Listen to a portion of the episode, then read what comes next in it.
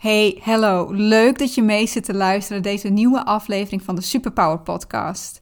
En vandaag wil ik een van mijn grootste inzichten met je delen. Dit inzicht dat heeft mij geholpen om zo enorm te groeien.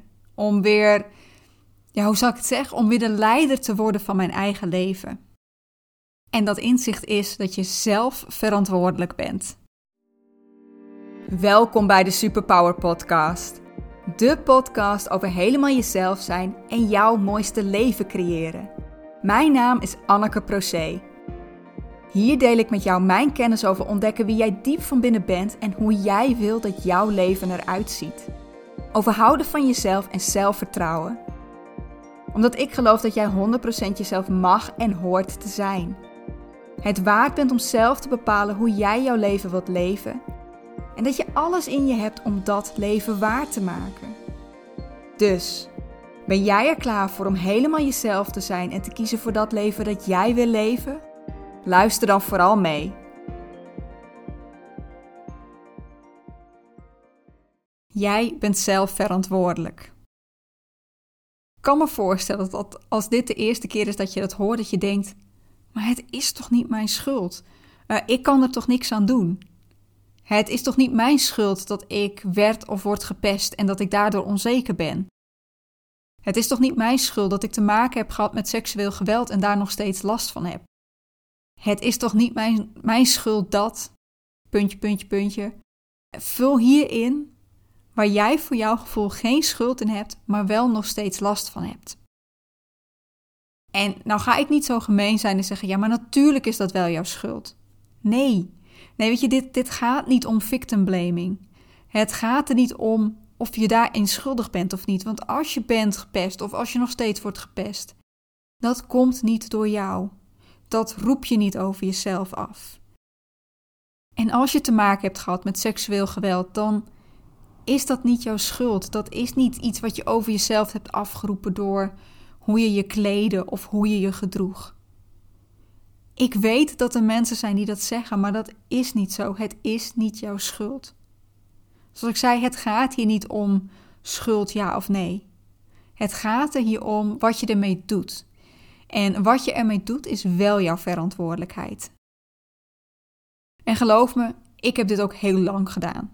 Ik, uh, ik werd vroeger gepest. Eigenlijk de hele basisschool en de eerste jaren van de middelbare school. En ja, weet je, dat doet iets met je. Dat, dat levert een enorme deuk op in wat ik van mezelf vond.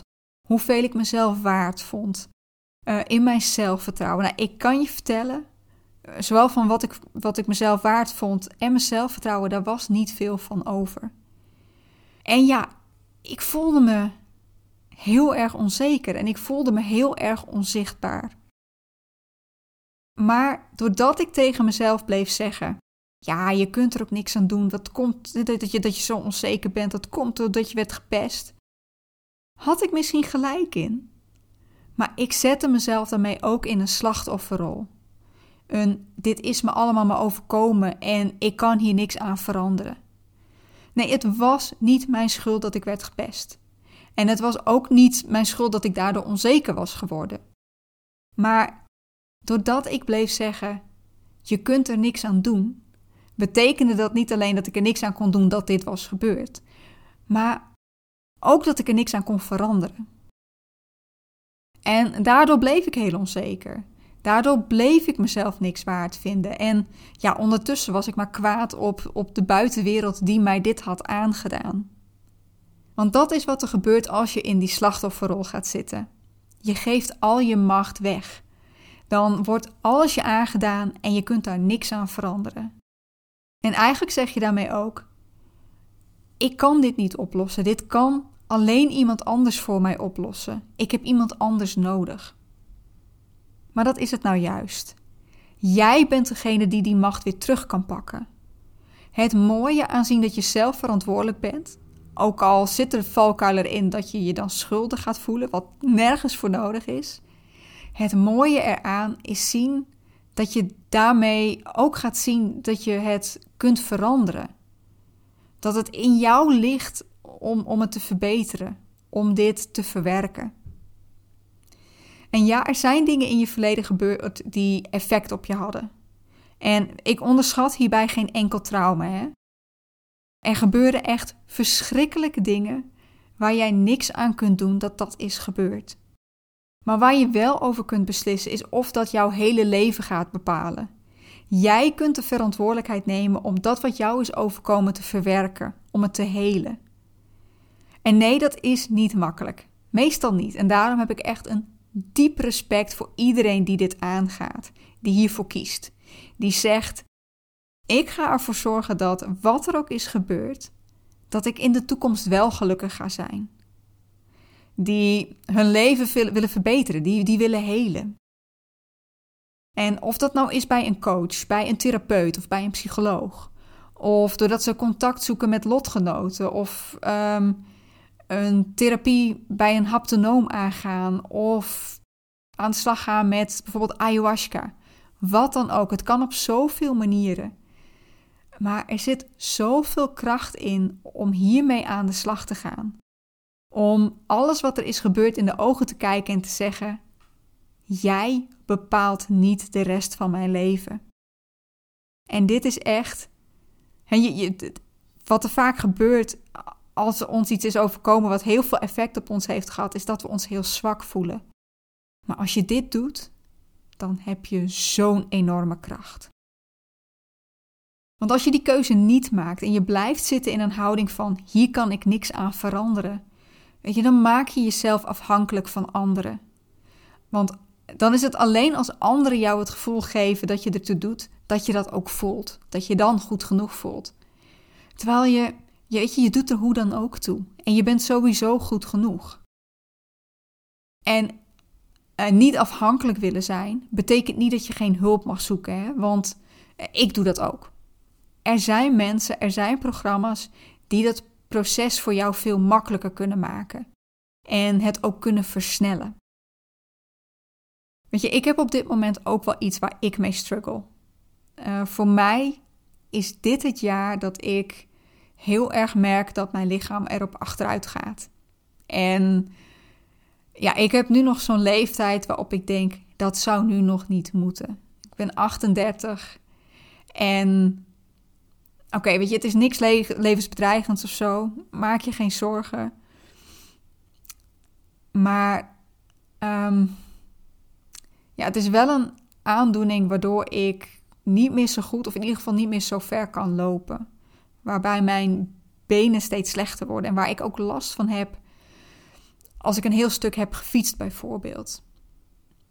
En dat doet pijn. Want, weet je, dit is iets wat, wat voor mijn gevoel ieder gezond mens kan. En ja, ik was ooit heel erg sportief en dat lukt me gewoon niet meer. En dat betekent dat, weet je, ik rouw daarom. En weet je, dat rouwproces ben ik ook echt nog niet doorheen. Dat is eigenlijk iets wat ik nog maar pas aan ben gegaan. Ik heb het ook heel lang namelijk genegeerd en gedacht, ach joh, komt allemaal wel goed. Misschien valt het wel mee, misschien heb ik het wel niet. Ehm, maar ja, dat kan ik niet langer negeren. En ik kan er dan voor kiezen om in een hoekje te gaan zitten huilen. Oké, misschien is dat ook wel een beetje het onderdeel van het rouwproces hoor. En is dat inderdaad iets wat je even doet. Maar laten we het zo zeggen, ik kan ervoor kiezen om in dat hoekje te blijven zitten. Maar ik kan er ook mee aan de slag gaan en leren hoe ik hiermee kan leven weer gaan zien dat er nog zoveel is wat ik nog wel heb en wat ik nog wel kan. Maar dat is iets waar ik verantwoordelijk voor ben. Ik ben degene die, moet, die kan beslissen dat ik hier iets mee ga doen. Dat ik dit niet mijn leven wil laten beheersen. En als je daarmee aan de slag gaat, dat betekent niet dat je daar in één keer bent. Hè? Ik zeg ook, weet je, ik zit nog midden in dat rouwproces. En ook dat, eh, dat, dat, dat mezelf weer meer waard gaan vinden, weer meer zelfliefde ervaren, weer meer zelfvertrouwen krijgen. Dat is een heel lang proces geweest. Het is niet dat je besluit, oh, dat, dat, dat wat mij is overkomen, vanaf nu heeft dat geen invloed meer op mij. Ik ben geheeld. Nee, het is, het is een heel proces waar je doorheen moet. En daar hoort ook pijn bij. Vaak is het zelfs zo dat je eerst nog dieper moet gaan, dat je de pijn eerst nog harder moet voelen voordat je weer omhoog kunt klimmen. En dat is ook waarom heel veel mensen hier niet aan willen beginnen, omdat ze die pijn niet onder ogen durven zien. Maar het is het zo waard. Want wil je altijd in die slachtofferpositie blijven zitten, waarbij je denkt: oh, alles overkomt me maar en ik heb er geen invloed op. En wat is mijn leven kut? Nee, toch? En het, weet je, het, het is, weet je, fragmenten ervan kunnen altijd wel weer even terugkomen of zo. Het is niet alsof ik nu nooit meer onzeker ben. Maar ze komen niet meer zo hard aan. En ze bepalen niet meer mijn hele leven. Het gaat erom dat het je leven niet meer beheerst. Dat jij je toekomst weer zelf in handen krijgt. Dat, dat je weer de leider wordt in je eigen leven. Leider met EI hè, en niet met een lange ei. Uh, hè, dat, je, dat je zelf weer de baas wordt. En dat mij dat is gelukt, dat, dat betekent dat jij dat ook kan. Ik ben geen uitzondering. Ik ben niet de enige die zich uit dat gevoel van minderwaardigheid omhoog heeft weten te werken. Die, die terwijl ze ooit dacht: ik ben helemaal niks waard, ehm, ik ben niet goed genoeg, die nu trots is op zichzelf. Want er zijn zoveel mensen die ervoor hebben gekozen om, om die schade die ze in het verleden hebben opgelopen, om die aan te kijken en om die te verwerken. Echt, jouw verleden, wat er ook is gebeurd, dat hoeft niet jouw hele toekomst te bepalen. Het hoeft jou niet klem te zetten in, in dat gevoel van het wordt nooit meer beter. Het is nou eenmaal zoals het is. En zeker als het gaat om iets wat jou is aangedaan. Bijvoorbeeld als je bent gepest of als je te maken hebt gehad met mishandeling of seksueel geweld of echt iets waarvan eigenlijk iedereen denkt dat mag niemand overkomen. Je gunt het die mensen die jou dat hebben aangedaan toch niet dat ze dat ze jouw hele verdere leven zo beïnvloeden. Dat zij eigenlijk jouw leven van je afpakken. Het doet mij altijd zoveel pijn als ik mensen zie die, die het gevoel hebben dat ze dat niet kunnen. Dat ze, dat, dat ze niet hun leven weer kunnen herpakken. Dat ze niet ja, eigenlijk hun leven weer van hen kunnen maken. En natuurlijk, wat er is gebeurd, is, kan echt verschrikkelijk zijn. Weet je, het kunnen grote dingen zijn, het kunnen kleine dingen zijn. Het betekent niet dat je de pijn niet meer mag voelen. Maar het gaat erom dat, dat je het niet jouw hele leven blijft beheersen. Jij hebt het in jou om jouw leven weer terug te pakken, hoe groot of hoe klein jouw struggle ook is. Dit is iets wat jij kan verwerken, wat jij kan helen en waar jij ervoor kunt zorgen dat dat niet je hele leven kapot maakt. Dat kan jij en dat ben jij waard. Zodra jij gaat zien dat jij zelf verantwoordelijk bent voor jouw leven. En misschien dat je daar nu, nu je hierna aan het luisteren bent, dat je daar nog niet helemaal klaar voor bent. Dat geeft niet. Maar ik hoop dat er dan wel een zaadje is geplant wat op een later moment gaat kiemen. Want jij verdient het om het beste van jouw leven te maken, om te genieten van dit leven. En daarmee ga ik afsluiten. Dank je voor het luisteren. Ik hoop dat dit jou heeft geholpen of gaat helpen. En als dat zo is en als je denkt dat dit ook anderen kan helpen, deel dan deze podcast voor me. Ehm, doe dat op Instagram. Tag mij daarin met anneke.proce, want dan kan ik er ook op reageren en dat vind ik hartstikke leuk om te doen. Ja, en het kan natuurlijk zijn dat je deze aflevering nu hebt geluisterd en dat je nog vragen hebt of dat je nog iets met me wilt delen. Weet je, dat kan ook. Doe dat ook op Instagram. Stuur me dan een DM. Het lijkt me hartstikke leuk om jou beter te leren kennen. Ga ik nu afscheid van je nemen? Nogmaals, dank je wel.